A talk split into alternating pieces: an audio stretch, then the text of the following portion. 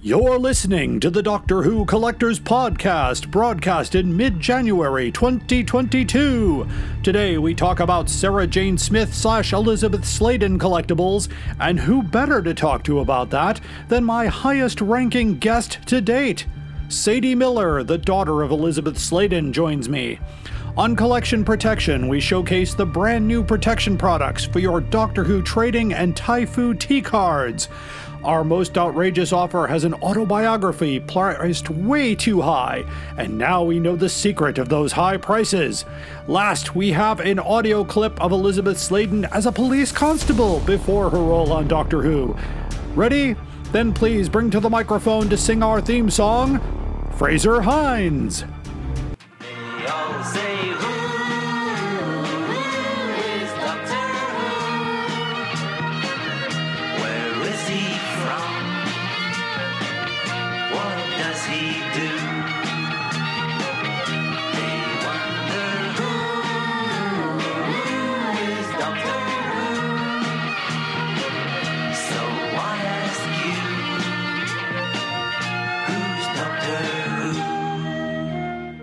Welcome back to the Doctor Who Collectors Podcast, the podcast that explores the family friendly world of Doctor Who collecting, those who collect Doctor Who, issues surrounding Doctor Who collecting, and of course, all kinds of Doctor Who and related merchandise.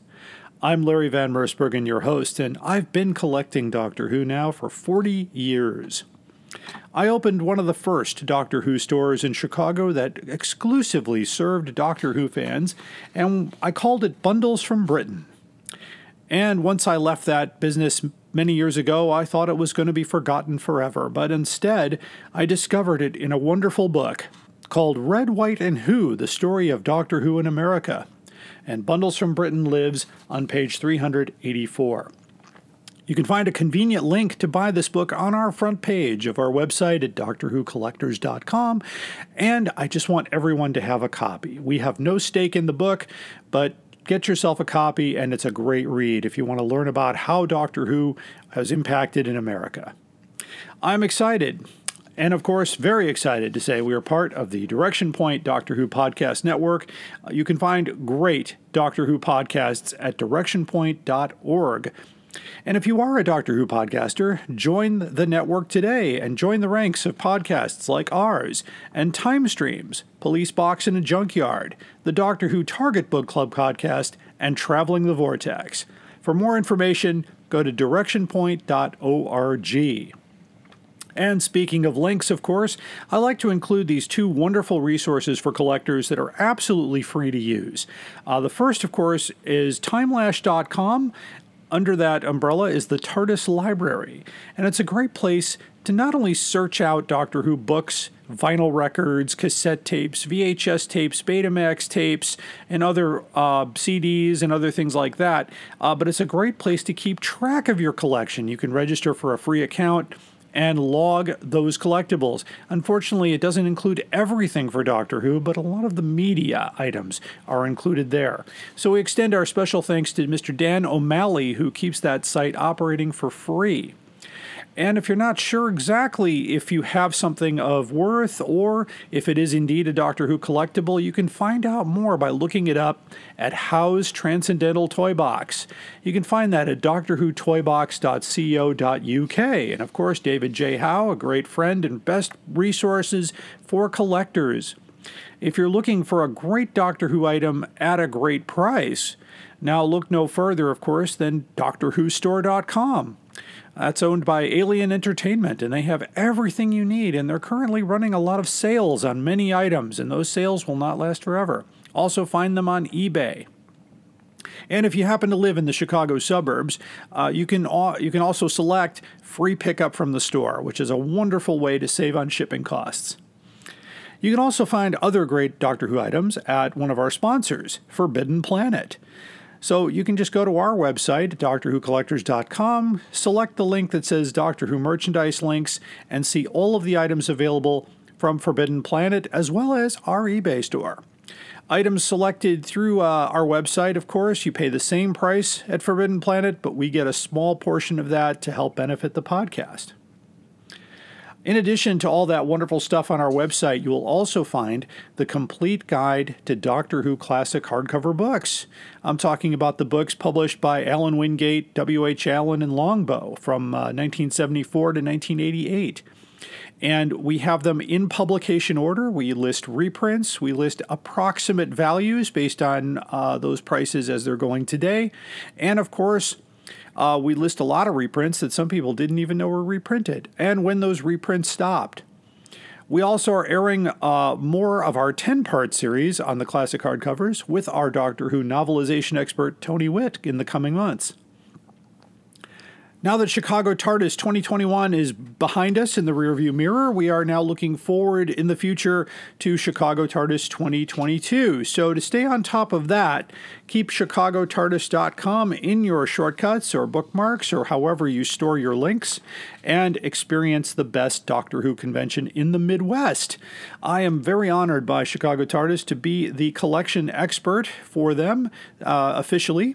And uh, I have presented panels on Doctor Who collecting as well as uh, presented on other topics as well. I'm a frequent speaker at Chicago TARDIS.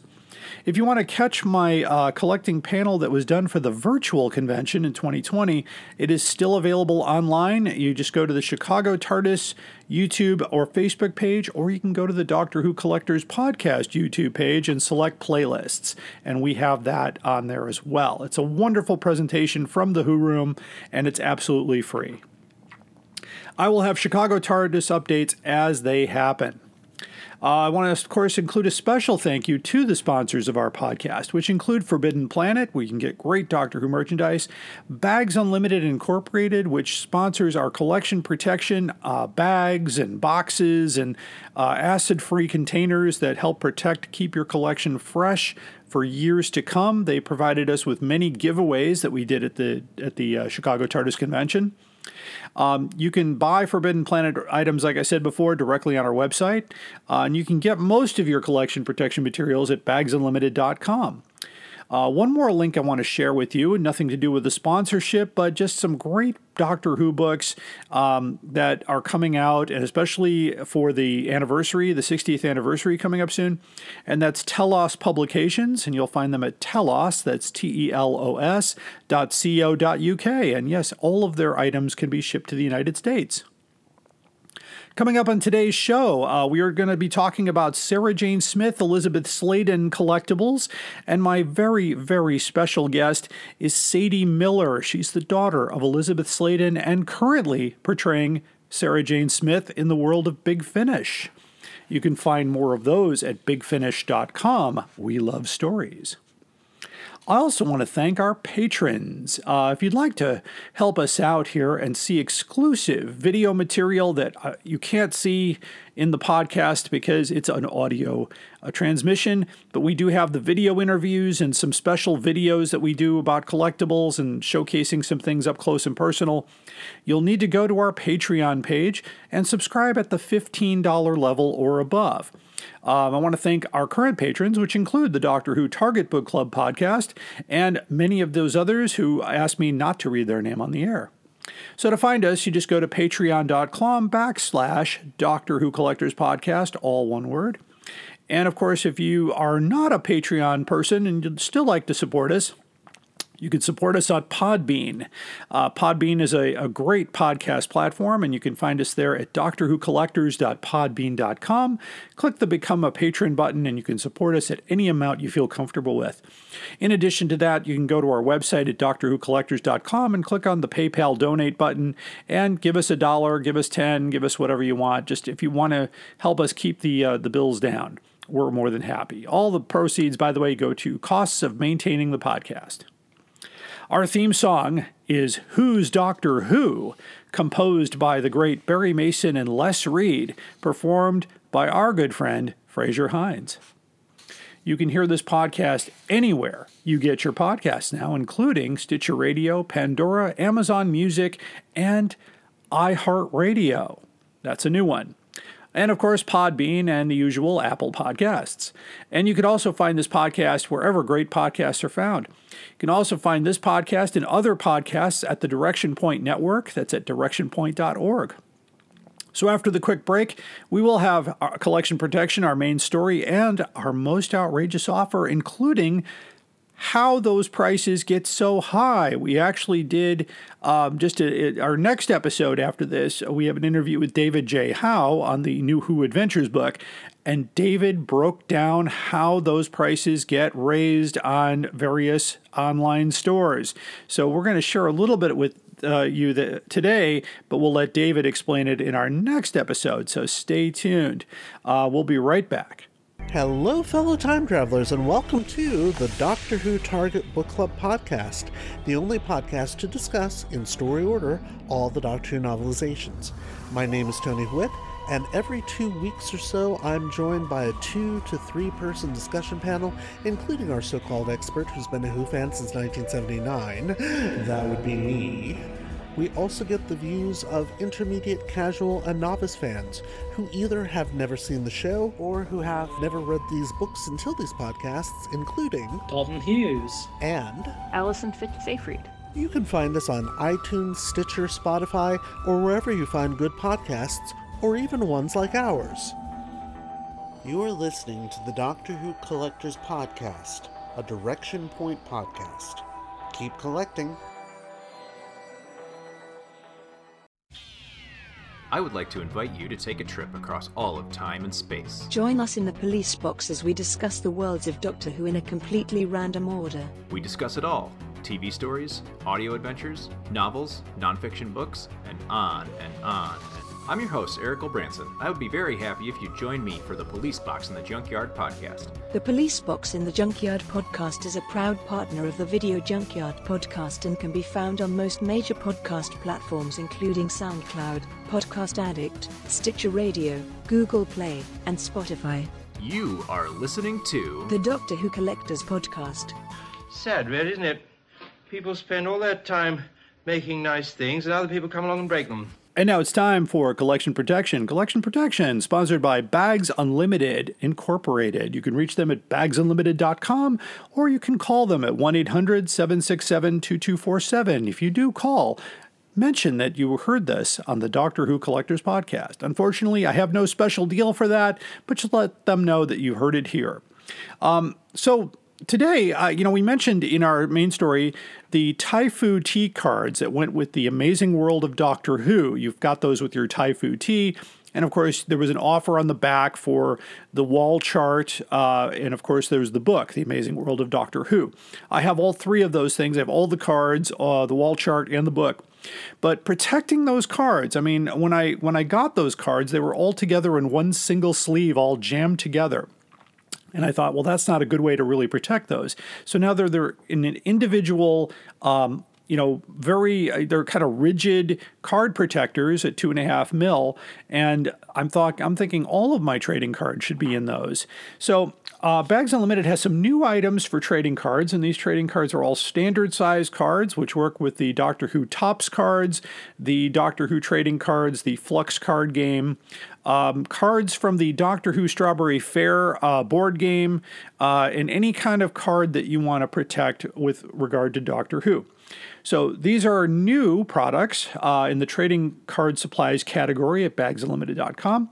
And so uh, a lot of these items uh, have uh, really thick, uh, good thickness here, cardboard, uh, top loader cards with 30 point thickness. Uh, some of them are have recessed corners. Some of them have side load. Some of them have um, are there's these even display cases if you want if you need a card stand if you want to display your cards on a shelf they've got those the one touch card holder stand and the PSA graded card stand as well as well as the mold card stand which is more like an easel so uh, there's also a magnetic card holder if you want to stick them to your fridge you know, however you want to display those. So um, I, they're highly rated. Uh, of course, Bags Unlimited makes items to show for long-term per- protection as well as short-term. And they also have, uh, if you know, if you go further into the trading card uh, supply thing, they have boxes. They have plastic boxes that are a bit wa- more water resistant, especially if you store stuff in a basement like I do, because that's just where I have it. And lo- many of those things are on high shelves and above the ground, but still, you know, you want to make sure that you protect it as best you can. Um, the investment, of course, in protection depends upon what you're protecting the more valuable the item, the more money you should spend on protecting it. And that's something that you know is kind of goes with that collection uh, protection is making sure that you have the right materials. I would I would uh, to be honest, I'm going to ask to avoid buying um, protective bags and things from Amazon because I've noticed I've I've gotten a few of those just to try them out, and they don't protect the items as well as Bags Unlimited. Now, Bags Unlimited has been around since 1981, and I've been buying their bags since 1984.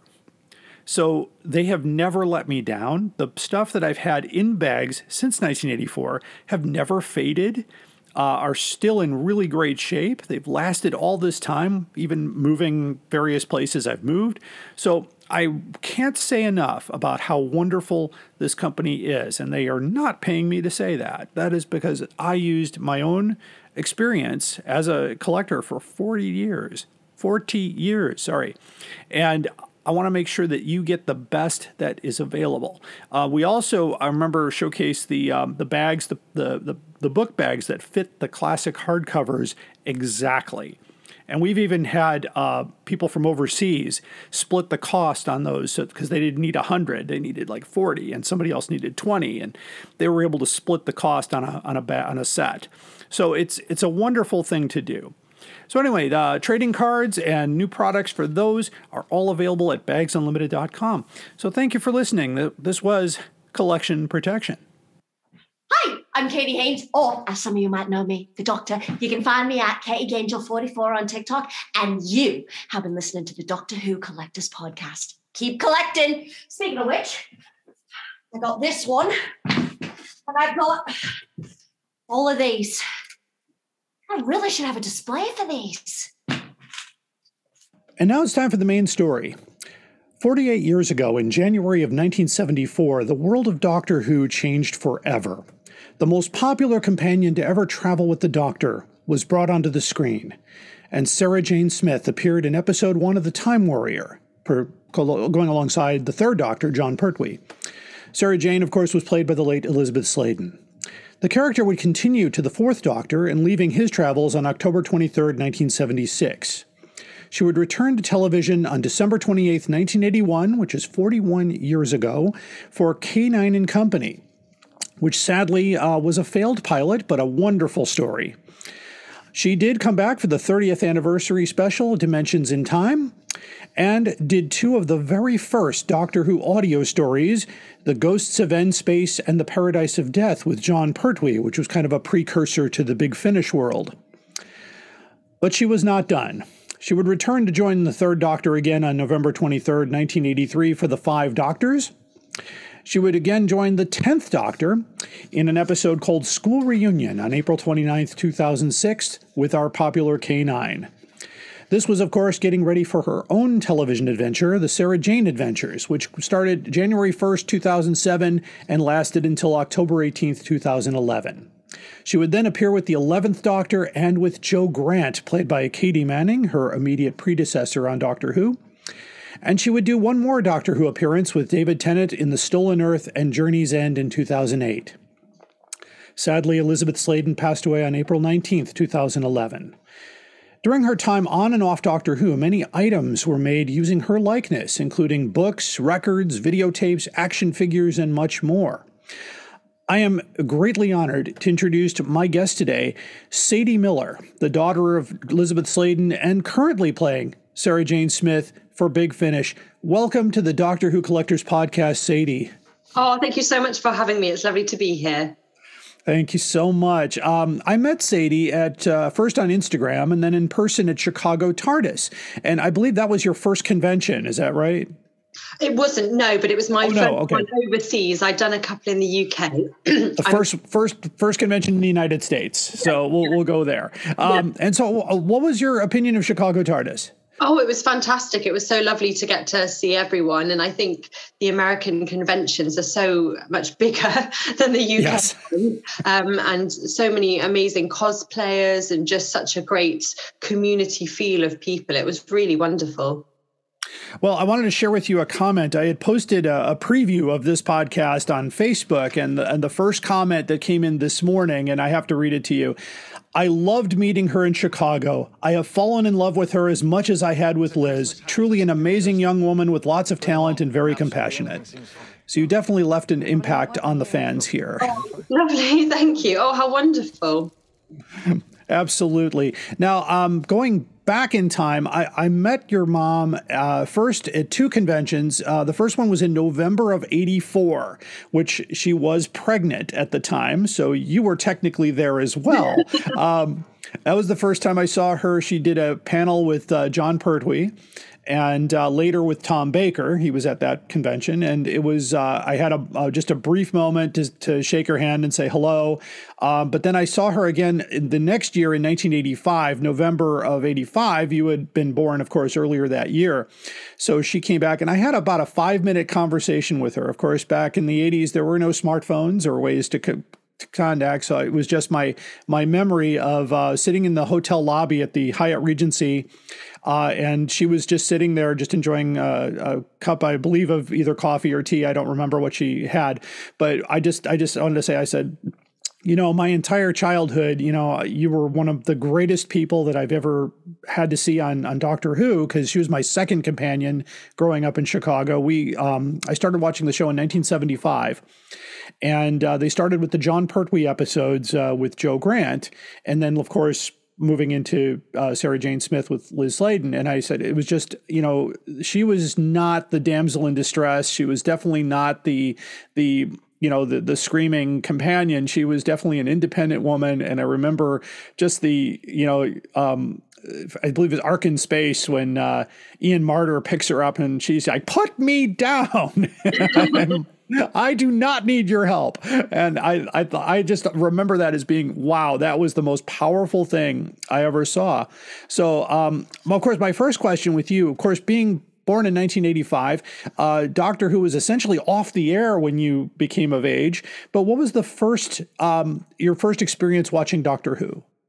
So it was just watching it at home with mum, really. I um I, as you say, hadn't really gotten awareness of the program because it wasn't on air when I was growing up. But there were still kids my age that knew about it and you know would play about it in the playground and things. Um, but it was just at home with the old, you know, VHS tapes. Um, just, right. yeah, watching them with my my mum. I remember watching Pyramids of Mars. I think was maybe oh yes ones. Um, I think that was one of Mum's favourite stories and one that she felt I might be interested in because it's quite um, a fun exciting story i think even if you're not interested in doctor who i think a lot of the stories are good adventure stories aren't they really not just um, necessarily science fiction so I, I definitely remember watching that growing up well, I have to agree. Pyramids of Mars is one of my all-time favorite stories because it's it's a story where you have um, the doctor really has to make a decision because he even goes to the future and says, "Here's what will happen if we do nothing." And and Sarah, of course, my favorite picture, and I wish I had one. Uh, BBC Photos used to issue these, but it's her with the rifle. Um, and yeah. yeah, and just just that that that rifle shot, and I believe it's on the cover. I have some covers to show you as we go forward. But um, just uh, you know, just one of those stories, and I and I know just reading some of your uh, background, it, that is one of the stories you studied for the character um, of Sarah Jane that you portray on Big Finish. And I just happened to, um, you know, finish uh, both of those. I have here the Return of the Cybermen, uh, which was the original Revenge of the Cybermen script before it got edited and and I I think this is a better one than Revenge of the Cybermen uh, myself. I thought this was absolutely a much better story. It made better sense to me now that I watched them both back and forth. And I just started uh, into the Third Doctor adventures um, where you're with Jon Pertwee or Tim Treloar, I should say, and and and these characters. And so, I mean, uh, working with uh, what was it like working with Tom Baker? I don't know if you actually were with him or it was all virtual. I don't know how that worked, but No, so for the very first ones, it was pre-COVID, so it was November 2019, I think. Yes. Oh, wonderful, We could all be in the wonderful. room.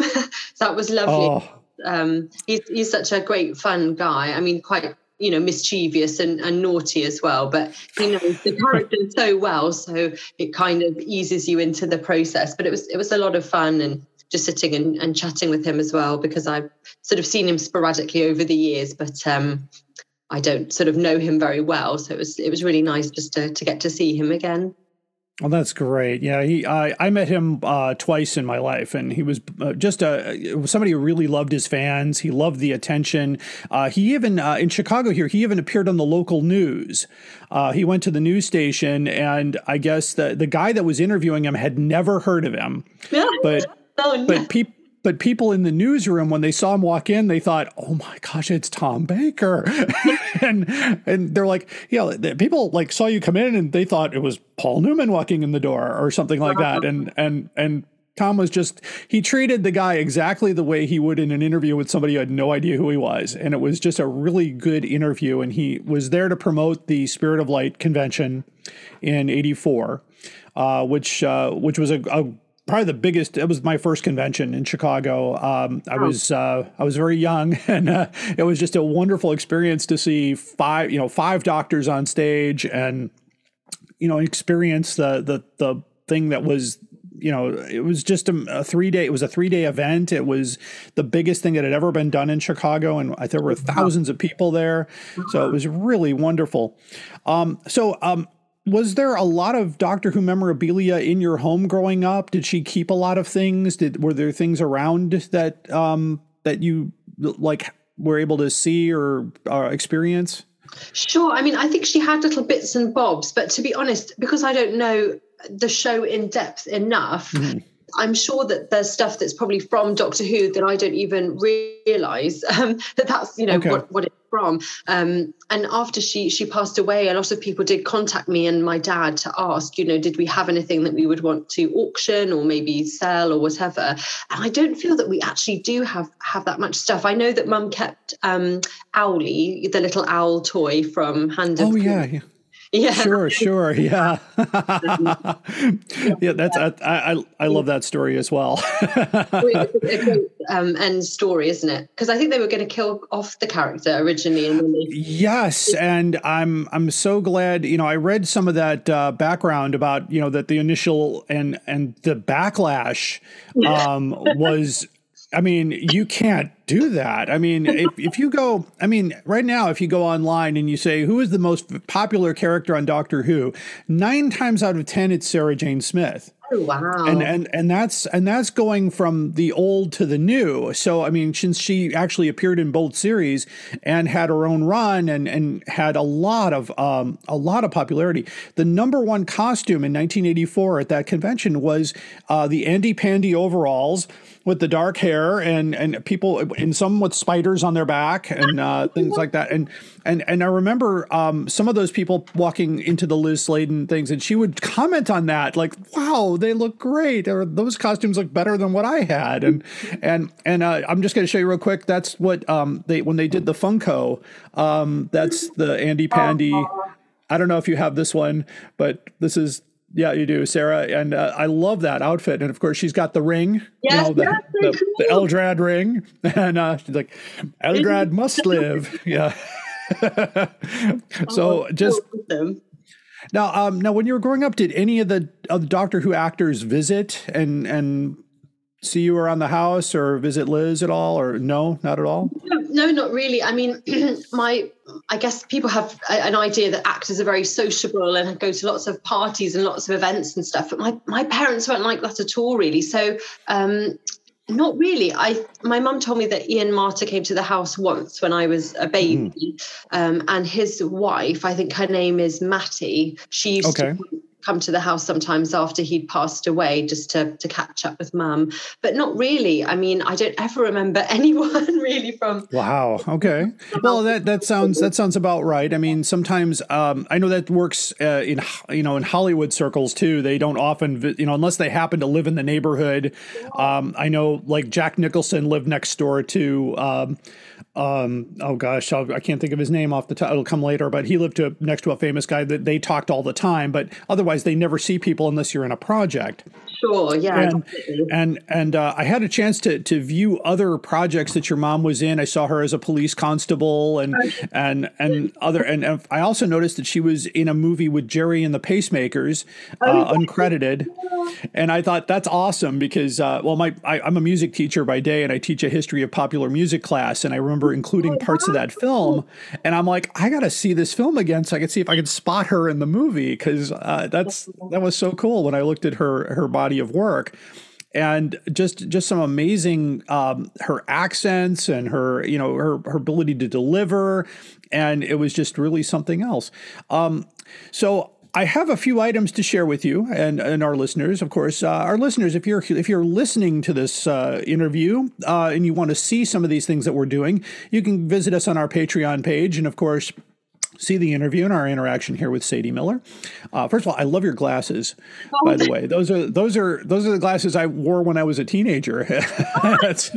Those are awesome. I mean, big. They, the big glasses are really, I mean, just really cool and uh, just just some great stuff. Um, I wanted uh, first the first thing I want to ask you about was I, I watched a, a BBC interview you did about ten years ago, and you said you saw a life size cardboard cutout of your mom in some guy's living room and called it strange. So, uh, um, those are still out there. I don't have one, but um, they're going they're going for about a hundred pounds uh, right now, and Oh, uh, they're still still available. And I know those were licensed by uh, by a celebrity cardboard cutout. You can get one from David Tennant, and you can get one from for for her and for other other actors. Um, the only thing I was really disappointed about is in the, in the 70s when Denys Fisher did their action figures, they did not do a Sarah Jane action figure. They did a Leela action figure, and the Leela action figure didn't sell very well. But I think the Sarah Jane one would have sold a lot better if they had done one. They didn't do a Sarah Jane action figure until most uh-huh. recently. But I'll I'll go back in, in time for media. These are things that were produced before you were born. But oh, our, one, one of our first artwork pieces. This is a this is a laser disc of the Ark in space. Oh wow. And a laser disc, um, I, I don't know if you know what laser discs, but uh, they, they were giant CDs basically that were supposed to, this was supposed to take over, revolutionize home video. And of course it didn't. And this is the UK uh, one uh, from PAL. They did not release this one in the United States, but it's a, it's a wonderful, here's the, here's the back here. Um, trying to keep the glare off of that. But yeah, lots of pictures of your mom on on that and the artwork on the front. Just a um, a lovable story. Of course, the guy in the uh, bubble wrap, the green bubble wrap. I love the BBC. Nothing. So just uh, just that that was the uh, that media. Of course, the home home video was very popular. I have my copy of, yeah. of K9 and Company. Uh, just I, it was uh, when we heard about it here in the United States. I was uh, I remember when it came out, and they did not show it here, so we had to um, through other means try to get a hold of a copy to to watch here. And a whole bunch of my friends sat around the TV, and we just just glued ourselves to watching K9 and Company. It was just a, a, a favorite, a favorite of mine. And it's sad that it, it, it didn't move on to the next thing, but that's, that's show business, as they say, you know, well, we don't have the ratings. So, but, uh, and of course she got very involved in, uh, um, she did this as part of, you know, she, when she filmed Genesis of the Daleks, um, they made it into an album and did a, a narration, you know, it's kind of an audio version. It's narrated by Tom Baker, and there's her um, her her image on the front cover with Ian Marter and uh, Michael Wisher and Tom Baker, and um, that came out back in the seventies. I've never seen that before. Oh, you never seen that one? Oh, No. gosh, Wow. very cool. Well, then you probably don't know about Doctor Who and the Pescatons. That, that one I have seen. So my parents Okay. have artwork in their house, but I've never listened to Oh, it wow. on. Is it um, a record? Yeah, this is a record, uh, and uh, they they did it. This is the first, I think, the first audio adventure uh, that was done, uh, and it's Tom Baker, Elisabeth Sladen, and one other actor doing um, doing the. Uh, doing the audio and it's a it's a very short story about the the pescatons it was a very popular um, offering came out in the uk did not come out here Oh, and they they did uh, they also released um, that on cassette so Doctor Who, the Pescatons, and there are there's a cassette in there of the same thing, same artwork. So so retro, isn't it? The packaging, it's just great. Oh, I love it. That, that- that's what. Uh, that's why you know I've, I've been a Doctor Who collector for forty years. So it's been um, since eighteen eighty one. I started. I bought a few things, and then of course it started to expand. You know to. You know, I got um, I got a gift, uh, the the Dol- Doctor and the Daleks poster in the back. That's on canvas, and it's hard to see underneath it, but the the artwork underneath there is the original artwork from the 1972 uh, Radio Times uh, with Jon Pertwee and the Daleks in color. Oh wow. And that was by Frank Bellamy, and I was able to get that. And then, of course, the the TARDIS uh, decal on the door was a favorite of mine too. But um, just the uh, when I when I started the podcast about three years ago, I I opened I actually opened up the first Doctor Who store in Chicago back in '84, and we went from an, and, and my my partner was Gene Smith, by the way. So that's where we yeah. so so I was on the ground floor of all this, and um, I sold back. Uh, I sold my share of the company to him in '89. I went to college. I became a teacher, and then um, I honestly learned about six or seven years ago that Gene was still doing it, and uh, he has a wonderful shop in Lombard, uh, the Alien Entertainment Store, uh, and a great guy. I've known him for years. Uh, he and I were in the Doctor Who, many companions of Doctor Who fan club back in the '80s and um, that's how that's how we all you know, just a bunch of friends getting together and and we ended up starting a shop and we used to take it to the conventions and we we sold things like the cassette version of Pescatons. That was uh, really something. Now they recently um, they actually reissued uh, Doctor Who and the Pescatons just recently. This is a new vinyl issue and they co- they they com- they combined it with the sound effects record so it this is uh, this is something you can still get on Amazon. Oh As a matter of fact, just a beautiful, um, beautiful thing. And uh, I don't know. Um, this is something I, I put this on Instagram recently, but this is the uh, Pescatons uh, from the Australian Record Club, and her picture just is appearing on the on the back cover there. But it's the same record, but you could only get this if you uh, bought it through the Australian Record Club. I got it. Um, I got this a few years ago from a guy who was selling records in Australia, and I said, "Wow, I got to have that." Amazing. I um yeah, I, I think I shared it on Instagram and, and someone else, a friend of mine who's very into Doctor Who, said that he'd never seen it either. It's very rare, I think. Yeah, I've only seen that's the only copy I've ever seen for sale. I've I I, t- I tend to look every once in a while. I do a lot of research just to see because I'm trying to keep my listeners up to date on what's what's priced right and what's out there. And mm-hmm. that particular record I have not seen anywhere. So it might be sitting in somebody's you know living or somebody's basement in Australia somewhere uh, that you could get that, but you could only get it through the record club. And record clubs were like book clubs, basically, where you had to order directly from the publisher. You had to sign up for a certain number of things, and then you got these records, and they were never sold in stores. So that record was never available in a store to start with. Oh, Um, we we have a few of those in, in Doctor Who. Uh, there were a couple books uh, done here in the 80s by Nelson Doubleday that you could only get through the book club. And so those, of course, you know, if you have one, uh, there you, you couldn't get them in a store. That was the whole thing. Now, uh, your mom first appeared on a Target book. Actually, it was a hardcover back in 1973. This is The Planet of the Spiders in hardcover um, with a dust jacket and only from her back with the spider. And I'll never forget um, that scene because Jon Pertwee looks at her and goes, "Oh, good grief." just just like, "Oh, really?" Here we go. Oh, it's a gorgeous cover. Oh, I know, and they did it, of course, in paperback as well, uh, and it's a it's a wonderful story. It's a uh, Sarah Jane is one of the few companions to actually witness a regeneration, so was able to understand. Um, even when you know later she met the David Tennant doctor and and the Matt Smith doctor, understood. Uh, even understood it more because Jo Grant didn't quite understand it because she never witnessed it. She kind of said, "I heard something about that," but but didn't know it. And uh, that's actually one of the best um, one of the best scenes I ever saw was that um, episode of Sarah Jane where she was with Katy Manning, and I thought, what a great pairing. I think those two would have been. I wish there was a cro- way that they could have crossed over. That would have been even better.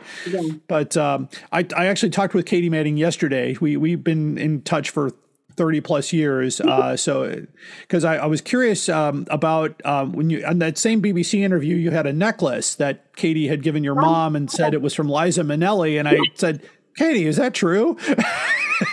Apparently it is. So, yes, she, she confirmed it. Oh my gosh, because I've never known, obviously for sure, because my mum um, gave it to me after Katy gave it to her, because I obviously a huge Judy Garland fan, you know. Yes, yeah. Girl, and oh my gosh, So yeah, apparently that is true. So I, I just I said, hey Katy, and we, we talk all the time. So it was it was not a and unfortunately her eyesight is is not as good as it used to be. She's having a lot of trouble with with sight. So um, we've been talking. Uh, we talk on Twitter nowadays. So it's a it's a wonderful wonderful thing but we used to write letters back and forth. I met her in 1985 and we we just had a nice bond and so i said she said keep in touch. Here's here's my address you know.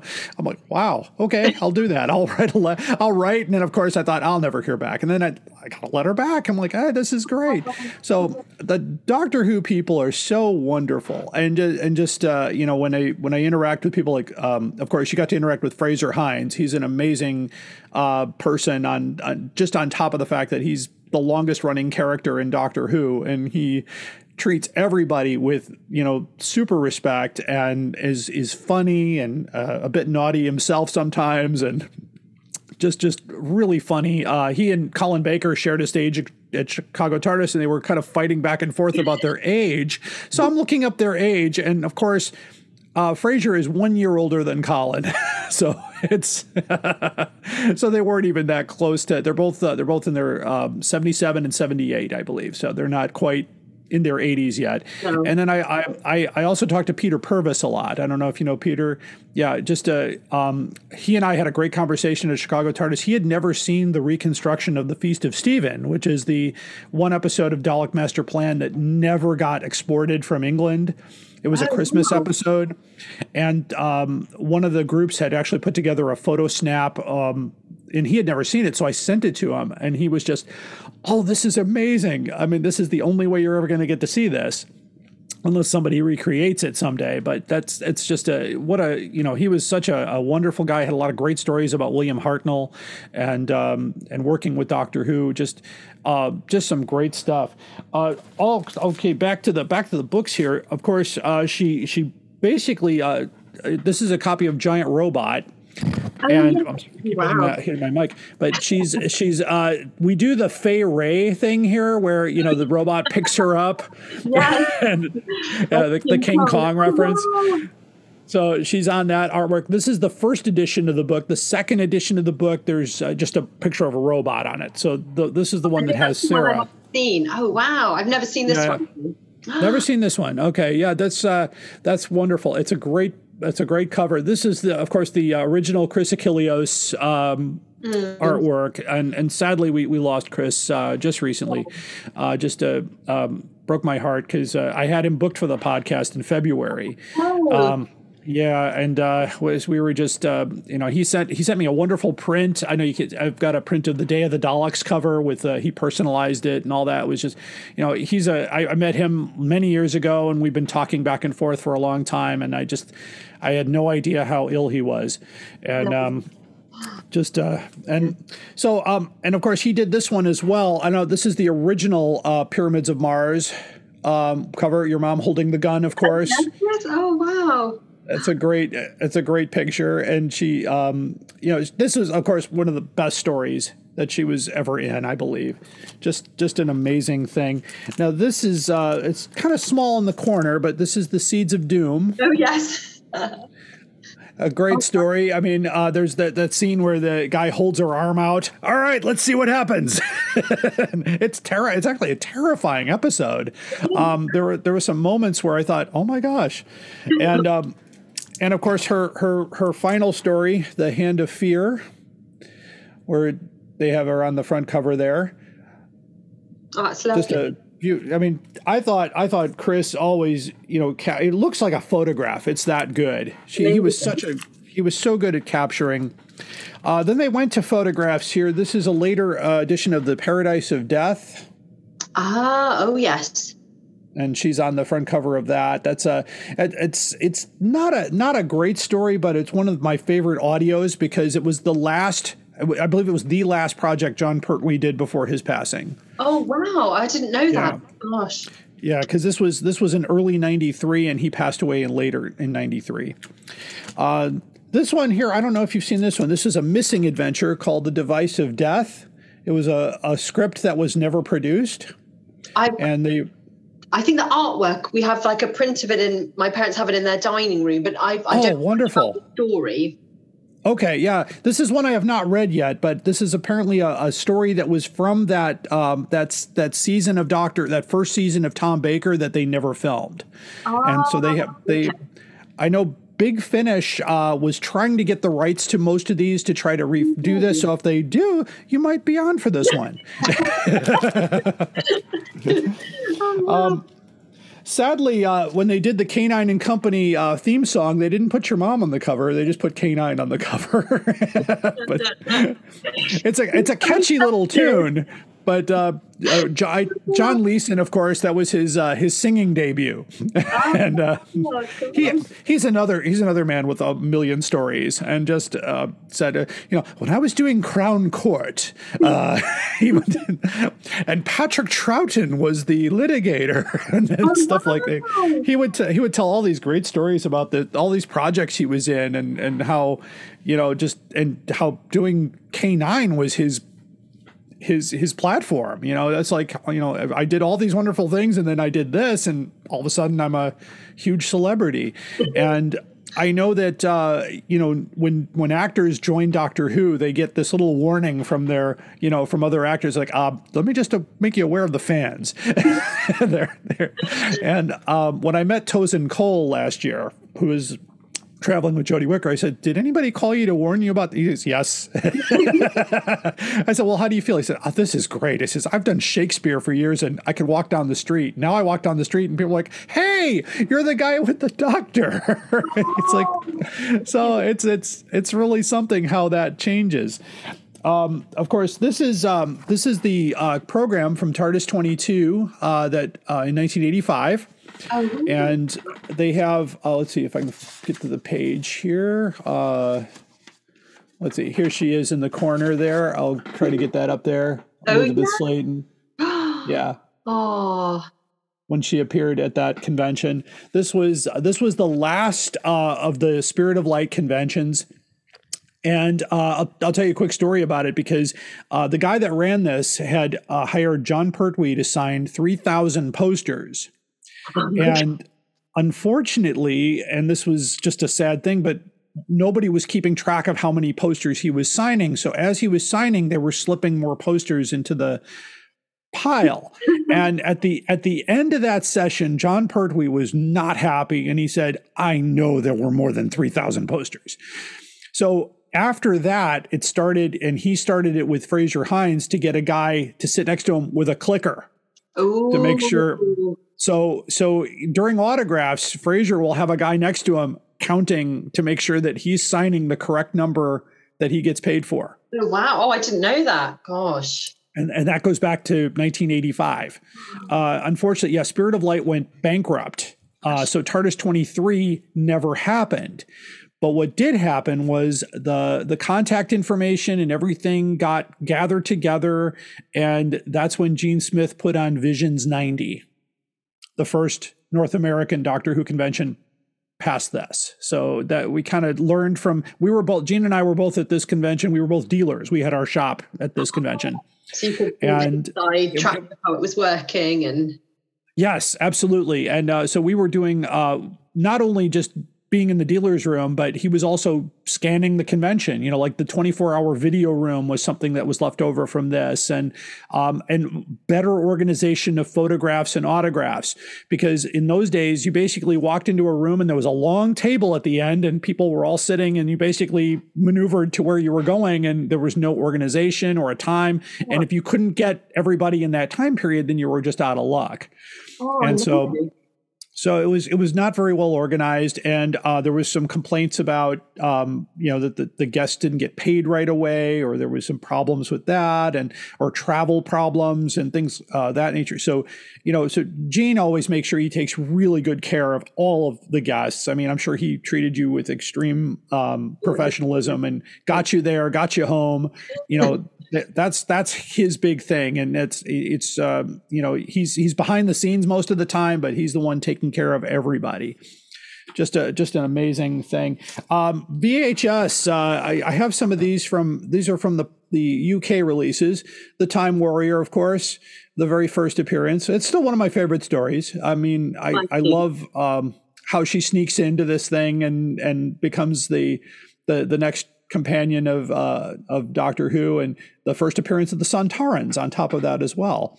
So um, the Time Warrior. The next one, uh, I still I love this one as well. But Invasion of the Dinosaurs, Oh yeah. great story. Um, you know, and uh, she's uh, she's she's in there somewhere. Yeah, she's she's on the cover somewhere. But uh, just a, a a really great story for that. I also loved her in the Monster of Peladon. Just a just a really great story for her. Of course, he he's going back to Peladon um, and and trying to find the king who. Of course, died because it's 100 years in the future, and and I guess Big Finish just did another story with David Troughton again. Yes, I think Um, so. About Peladon, didn't they? Yes. Yeah, but bringing back King Peladon, and I thought, what a great thing. The most popular story in the United States, of course, was Genesis of the Daleks. Oh, really? Oh, I and, didn't know that. and this one was shown more in at least in this area than any other story uh, because it was the you know the origin of the Daleks. And uh, of course, Sarah and, and Ian Martin, Ian Marter, and Liz Sladen were just amazing in this. Michael Wisher uh, plays Davros, and of course, Michael Wisher used to do the Dalek voices in the in the Pertwee era, so he was kind of a, a starter for that. And just just a just a really great story. We got it shown many many times. Um, the Planet of Evil. It's a great picture of her on the front. I don't know. I don't actually know who does the artwork for the VHS. They don't list that person, and it's not something. But they did a really nice job um, on those tapes. Just a a, a great story. Uh, here's the Seeds of Doom. oh, wow. That's a that's a wonderful wonderful story. The the the Krynoid here, the wonderful Oh, yes. plant creature. Now, um, the androids of death. They show her with her face off. Oh, yeah. that was actually uh, one of the that cliffhanger when the, the falls to the ground and the faceplate comes off, and I'm like, ah, that was a great cliffhanger. Oh, yeah. It's a bit scary. And uh, and of course, this is a wonderful picture for the Hand of Fear. They Beautiful. did. That's it's just a just a she was a beautiful lady. I mean, just a just absolutely one of the one of my favorite things that was done. Uh, Chris Achilleos, of course, did this. I don't know if you've seen this book before, The Amazing World of Doctor Who. Um, this this was a program of most of firstly of trading cards. Oh, okay. So so there was uh, so I'll see if I can show you this. This is a the trading card uh, for Sarah Jane Smith. There's only one, and basically the the the trading card. Um, there's a bunch of them. There's you can TARDIS and the Doctor, and on the back it said you could send you know a pound. It's like a pound ninety nine for the wall chart, and and of course uh, the wall chart. I don't know if I'm going to be able to show you the whole wall chart here, but I'll do my best here. But Oh, wow. Oh, isn't that gorgeous? Oh, you could Yeah, so- cards. Oh. So yeah, so there's a place here to put the cards. You know, so uh, the doctor, the doctor card, stick card number one here. But that's a, just a beautiful. Um, this is the the only, I believe it's the only cover that Chris Achilleos did with your mom in, in that in that style, and it's really nice. I mean, just a just a beautiful poster. Just a, oh gosh, and and of course this was not available in the United States. I, I got lucky and was able to get the book and the uh, um, the book, and of course, there's a story in the book where they have a picture of your mom that was drawn in there, and it's uh, the only story in there with Sarah. But it's uh, it's just it's hard to see, but she's she's back there behind Tom.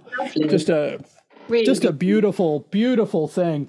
Of course, she also um, her her very first uh, appearance in Doctor Who magazine was uh, on issue number seven of Doctor Who Weekly, Oh yes. Oh wow. And uh, that was that was her first appearance on a Doctor Who magazine. And of course, the first time they did a, a, a spotlight on her was in the eleventh issue. Oh gosh. Oh wow. And of course, Doctor Who magazine did many, many uh, um, things with her. There's also, uh, I don't know if you've seen these trading cards. the K9 and Company one. Oh gosh. Yep, K9 Oh, and. Company. Actually, I think this, I think this is Five Doctors. Uh, when she fell down the hill. She falls down the hill. That's what I'm thinking of. Yes. Yeah. Right, You're And- right. and that purple map. These, yeah, these were these were out during the uh, during the early '90s, and so you know, and of course, you know, whenever I whenever I, I see all this stuff being produced, you know, it makes me wonder. You know, I hope your mom got paid for all this. I'm sure. I'm sure she she chased it up. Oh gosh, how funny! Gosh, there's Yeah, so stuff. just a, just a, a lot and, and this is just scraping the surface when when um uh when i uh when i do my research of course uh, david j howe is a wonderful uh, friend of ours i don't know if you know david um he uh, he runs uh, he has a website called the doctor who toy box and so when you go to the toy box website you, you put in sarah jane smith and everything that was ever produced uh, comes up, and it includes things like you know there were copies of her headshot that were sold. Uh, BBC Photos released uh, some official photographs. I'm pretty sure there's also some unofficial photographs out there that happens every once in a while. The cardboard cutout, of course. Um, all the newer action figures, you know, of course, you know, Big Finish does get into that action figure market, so you might see the Sadie Miller action figure um, in in due time. you never know. Uh, that would be fun. Actually, I would love to have one. That would be that would be great. Very to add that to the to, to do that. Absolutely, uh, and just uh, just the things that that had, and of course, sometimes there were BBC photos of her from other productions. There's a really wonderful photo I saw of her in that police constable uniform from that show she did, just a, that hostage episode, and. Um, some of the other things that you know that were just not related to Doctor Who, and of course, uh, just the the things of you know lots of K9 and Company videos and tapes and things like that. Just a lot of things that came out. Uh, one of the other things that's one of my favorites is that she has a recipe in the Doctor Who cookbook. I don't know if you knew that. I've never seen Um, that before. Oh my gosh. oh no. And uh, so I got to ask, this was the uh, cauliflower cheese. Is that something you uh, you had as a child? I, you know, I don't remember having that, but I'm sure it's very nice. I've never seen that before. How funny. Yeah, it's uh, page uh, page eighty six of the of the cookbook. She has a recipe. Now, according to uh, the research I did, Gary Downie literally uh, bugged all the Doctor Who actors to come up with a recipe, and so I the, the story the story I heard about him contacting Liz Sladen is I, she gave him something just to get him to go away. Oh gosh. So she may have pulled a recipe card out of whatever and said, "Here, take this," and so that they did that. But but they did do. Um, um, I don't know who did the artwork, but there's a that's a wonderful little drawing of of your mom cooking. no, it's really lovely. So it's uh, and of course on the other side is Jon Pertwee's uh, poached egg salad. So he's got that on there. There there's some um, this this uh, this book this book did not sell very well. They did a hardcover and a paperback uh, of the cookbook, and it's. Um, it basically, I, I love the copy on the back. It says the Macra terror lived off a steady diet of toxic gas. The Ogri fed on blood, and even the Fifth Doctor was known for his fondness for celery. And so, when the when the book was reviewed, they said, yeah, most of these um, recipes did you know result in toxic gas. So. oh, what a shame. John John Nathan Turner did a few things in here. Terrance Dicks, uh, you know, people from the show. They just got as many people as they could to put that together. Um, they also did a really nice article on your mom in the 20th anniversary uh, celebration book. I'm sure you have one of these somewhere. No, I don't think I've seen this one. Oh no, no, okay. Um, but yeah, they do a nice uh, article here on Sarah Jane, uh, and just just a beautiful uh, beautiful pictures uh, here. They this is one of my favorite photos that they do with uh, her and Tom. Lovely, isn't it? And lovely Yeah. photo of Ian as well. Wasn't that lovely? Oh yeah, uh, he was such a nice guy. I got to meet him as well, and sadly died way too young. Yeah, he was he was in Chicago. Uh, he was one of the guests at uh, Spirit of Light, and uh, just sad, died too young. Uh, just a, a, a budding writer too. You know, he novelized many Doctor Who stories and was a really brilliant writer. Um, and I guess uh, you know, I know Liz loved working with him. Uh, and and that was just a great team. That uh, Dr. Harry and Sarah team was just uh, um, an, um, you know kind of it kind of was reminiscent to William Hartnell's uh, you know William Russell and Jacqueline Hill you know characters uh, working together and having that relationship and that that relationship that was you know not you know they were close but not too close you know what Sure, i mean yeah, they, yeah. they they would they trusted each other with their lives but that was as far as it went and sarah jane was the independent woman. You know she was a journalist. She was going after the the you know going after the story and going after the you know that and, and trying to and trying her best to stay out of trouble but didn't like being the damsel did not like being the damsel in distress. So uh, but i want to close. I have here a copy of the sarah jane quiz book. Oh my gosh. So I'm going to give you the first. The first quiz here is how well do you know Sarah Jane? So we're going to test your knowledge. and don't worry, if you get any of them wrong, no one's gonna no one's gonna write back and say anything. But there are ten. There are let's see, there's ten questions. So let's see. The first question. These are multiple choice. So. Uh, First question is uh, Where does Sarah Jane live? Is it Bannerman Road, Flagstaff Road, or Bunting Street? Uh, Bannerman Road. Bannerman Road. We'll have a ding ding edited in there. Okay. What was the name of Sarah Jane's alien supercomputer? Was it Mr. Jones, Miss Peabody, or Mr. Smith? Oh, Mr. Smith. Mr. Smith is correct. You're two for two. And where does she keep her computer? Is it in the potting shed, the attic, or the cellar? Oh, it's in the attic. In the attic, of course. And what is Sarah Jane's profession? Was she a journalist, a private investigator, or a florist? a journalist. a journalist, of course. Uh, Sarah Jane used to be attached to a super secret military organization. Was it MI6 unit or MJ12? Ooh, unit. Unit. All right, we are halfway there. Sarah Jane was orphaned as a baby. Who brought her up? Was it her Aunt Lydia, her Aunt Laura, or her Aunt Lavinia? Aunt Lavinia. Aunt Lavinia. She is mentioned many times in the program. What is so special about Sarah Jane's favorite lipstick? Does it not smudge? It tastes of strawberries, or is it Sonic? It is a Sonic lipstick. It is Sonic lipstick, but I'm sure it doesn't smudge either. I've never seen her with smudged lipstick. Uh, Sarah Jane used to go traveling in time and space with whom? Was it with the trickster, the master, or the doctor? Oh, the doctor. Easy question there. Ah, what really annoys Sarah Jane about her neighbor, Gita Chandra? That she calls her Sarah all the time, the way she drives, or her laugh? I think I'm to have to go for the first one that she keeps calling her Sarah. That is correct. She keeps calling her Sarah. I don't like the way she keeps calling me Sarah all the time. and the final question What is so special about Sarah Jane's wristwatch?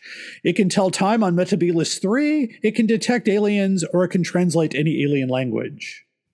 Oh, I don't know this one actually. Is it it can detect aliens?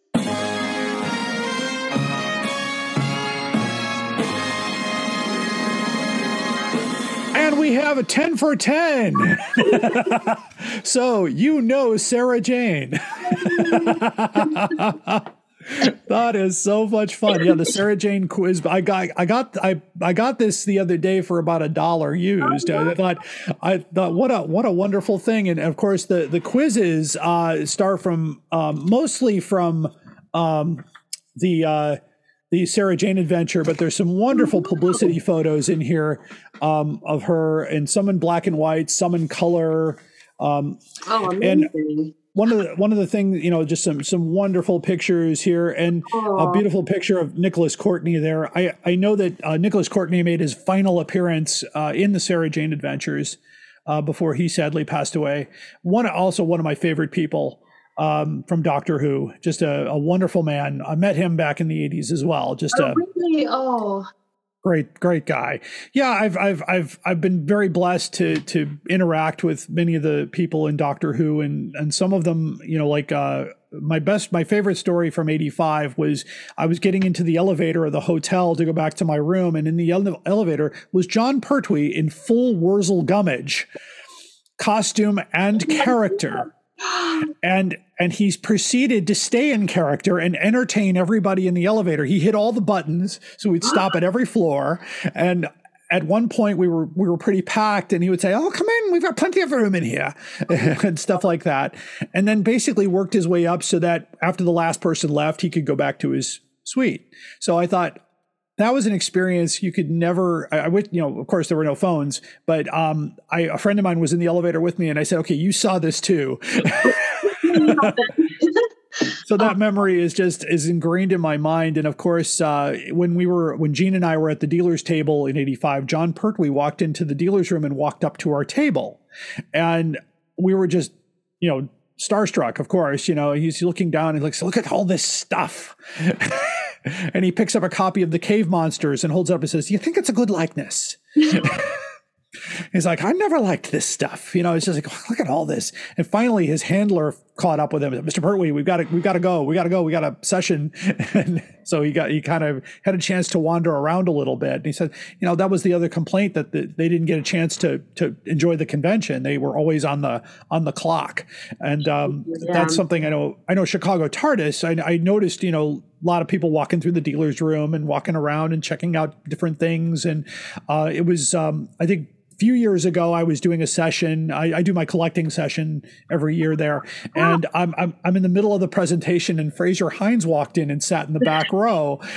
And i was like this is great. Oh let's keep keep going and and do this. And it just uh, it was a lot of fun to to to basically interact with people that we see as you know people we've seen on TV, but they're real people, and they, you know, they're they're wonderful to interact with and talk with, and and uh, I got the impression just even from the one comment about your visit to Chicago that everybody loved having you there. You know, I certainly enjoyed meeting you um, myself, and and um, and just the fact that you know Big Finish was able to bring you over and and and have that part, and and I, I also thought it was funny that in the photograph line, so many people just wanted their photo with you. Oh. I felt bad for Jason and, and, and the rest, and they were like, "Oh, okay," you know. so I, you know, I, th- I think I know that got the wheels spinning there, and they said, "Well, maybe we need to do individual photographs for those folks," and because that was just a, a wonderful, a wonderful thing. But uh, but uh, Sadie, it was great to have you. Uh, don't go away. I want to ask one more thing of you after we sign off. But to our listeners here, we've been talking with Sadie Miller. She's the daughter of Elisabeth Sladen and currently playing uh, Sarah Jane Smith with Big Finish. You can find her audio adventures at bigfinish.com. And she's the author of a wonderful book called Moonblink which you can get at Candy Jar Books. It's in the Lethbridge Stewart series. Uh, it's still available. So she's a she's a wonderful writer, a wonderful actress, uh, and uh, of course, I remember from her first interview I saw she was in a, working in a call center, living the dream. Was what you said. so thank you, Sadie, for being with us today. Thank you so much for having me. Thank you. Hi, I'm Juliet. And I'm Nathan. Experience Doctor Who from the very beginning through a classic fan's eyes. And through the eyes of a new Who fan. Reminisce and relive those classic moments with Nathan as he offers fun insight. Or experience them for the first time with Juliet as she dwells on social issues, history, fashion, and the size of a flashlight. We're the Time Streams podcast. Find us on Spotify, Stitcher, or Apple Podcasts. You're listening to the Doctor Who Collectors Podcast. Keep collecting. Are you ready to travel through time with us? Then check out Traveling the Vortex, a Doctor Who podcast. For nearly seven years and more than 500 episodes, we've traveled from one end of the vortex to the other, making different stops with different doctors, reviewing everything from TV stories to audio plays, from books to comics, and more. Sean, Keith, and Glenn take you on a journey through 50 plus years of Doctor Who episodes and spin off materials. You can find us wherever you get your podcasts, so be sure to check us out. And now, we're a proud member of Direction Point, a Doctor Who podcast network. You're listening to the Doctor Who Collectors Podcast. Keep collecting. all my travelings throughout the universe, I have battled against evil, against power mad conspirators. I should have stayed here. The oldest civilization. Decadent, degenerate, and rotten to the core. Power mad conspirators, Daleks, Sontarans, Cybermen.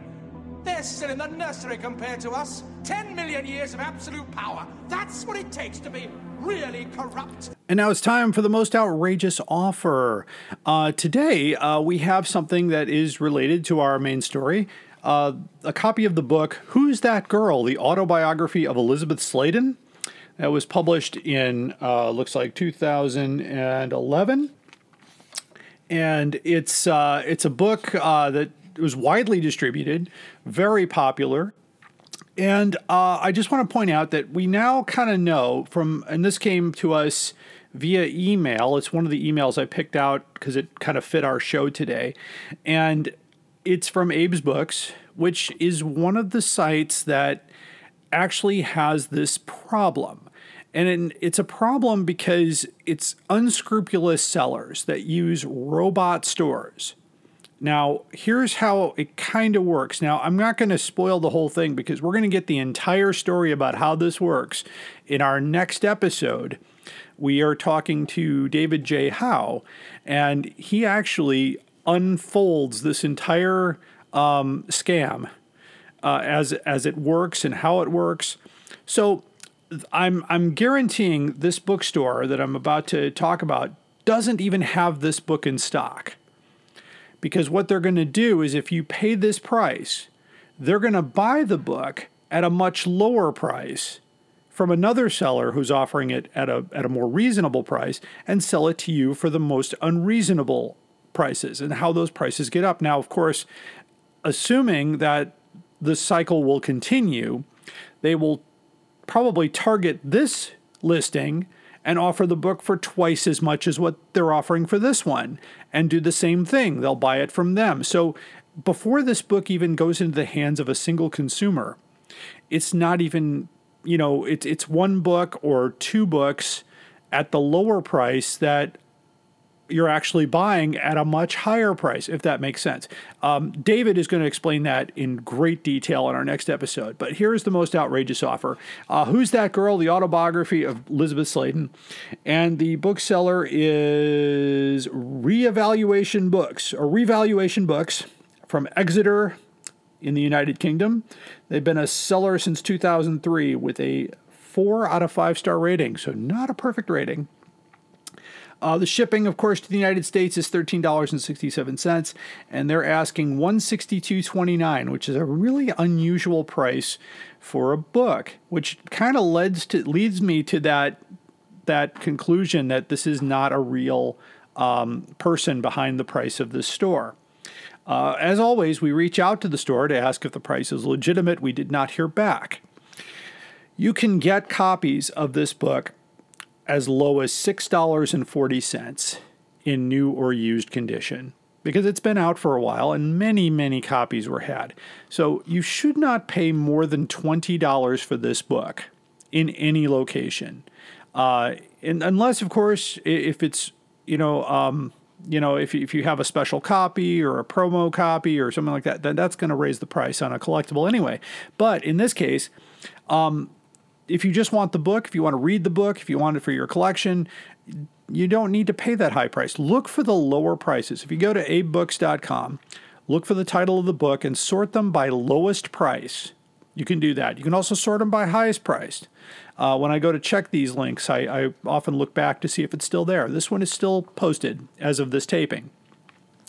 And so um, you can get the book. It looks like they've got new book, new copies here from 4230, which is still a little bit high, but they got some uh, used and new books from $6.40. Now, I did not check Amazon or Amazon.uk. I'm sure this book is still available in those platforms. You might even find a good price on eBay, but some eBay stores do the exact same thing, uh, especially if they say to allow uh, several weeks for processing, which means they got to buy the book from somebody else and then send it out to you. So I think we've uncovered the scam. Uh, and again, tune into our next episode. David J. Howe will um, we'll do that. So um, that uh, concludes our most outrageous offer. Uh, I want to personally thank uh, Elisabeth uh, Sladen's daughter, Sadie Miller, for being with us. Uh, she represents our highest ranking Doctor Who guest on the program as she is a current Doctor Who companion. And we are very pleased for that. Our next episode, we'll be talking to David J. Howe, and he will be uh, we will be talking to him about his new book, The New Who Adventures. So that's uh, exactly what we're we're looking at there. We're gonna, we've also got coming up our our next installment of Doctor Who Classic hardcovers, which um, which basically has uh, Tony Witt, of course, and we're going to talk about the hardcovers that came out in 1978. So we're going to close uh, with a little audio clip here, and it's uh, from the show Public Eye, which was aired in 1972 and it uh, features Elisabeth Sladen as a policewoman. And you can also find this clip on our Patreon page. We'll have the video clip as well. Uh, it is very close to the time that she was on Doctor Who, which is a year later when she joined uh, Jon Pertwee for the Time Warrior. Uh, so uh, it's a wonderful thing to see her in other things, and uh, of course we keep her in our in our hearts since uh, she is no longer with us. I was uh, very, very uh, pleased to have Sadie Miller on the program. So anyway, here's Elisabeth Sladen in as a policewoman in Public Eye, and keep collecting.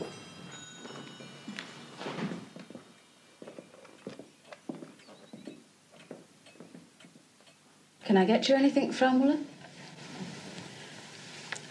What is happening? Oh, there'll be some news soon, I'm sure.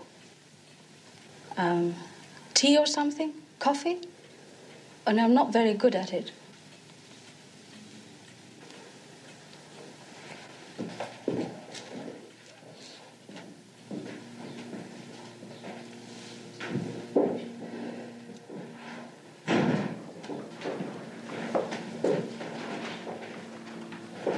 Direction point! Direction point! A Doctor Who podcast network.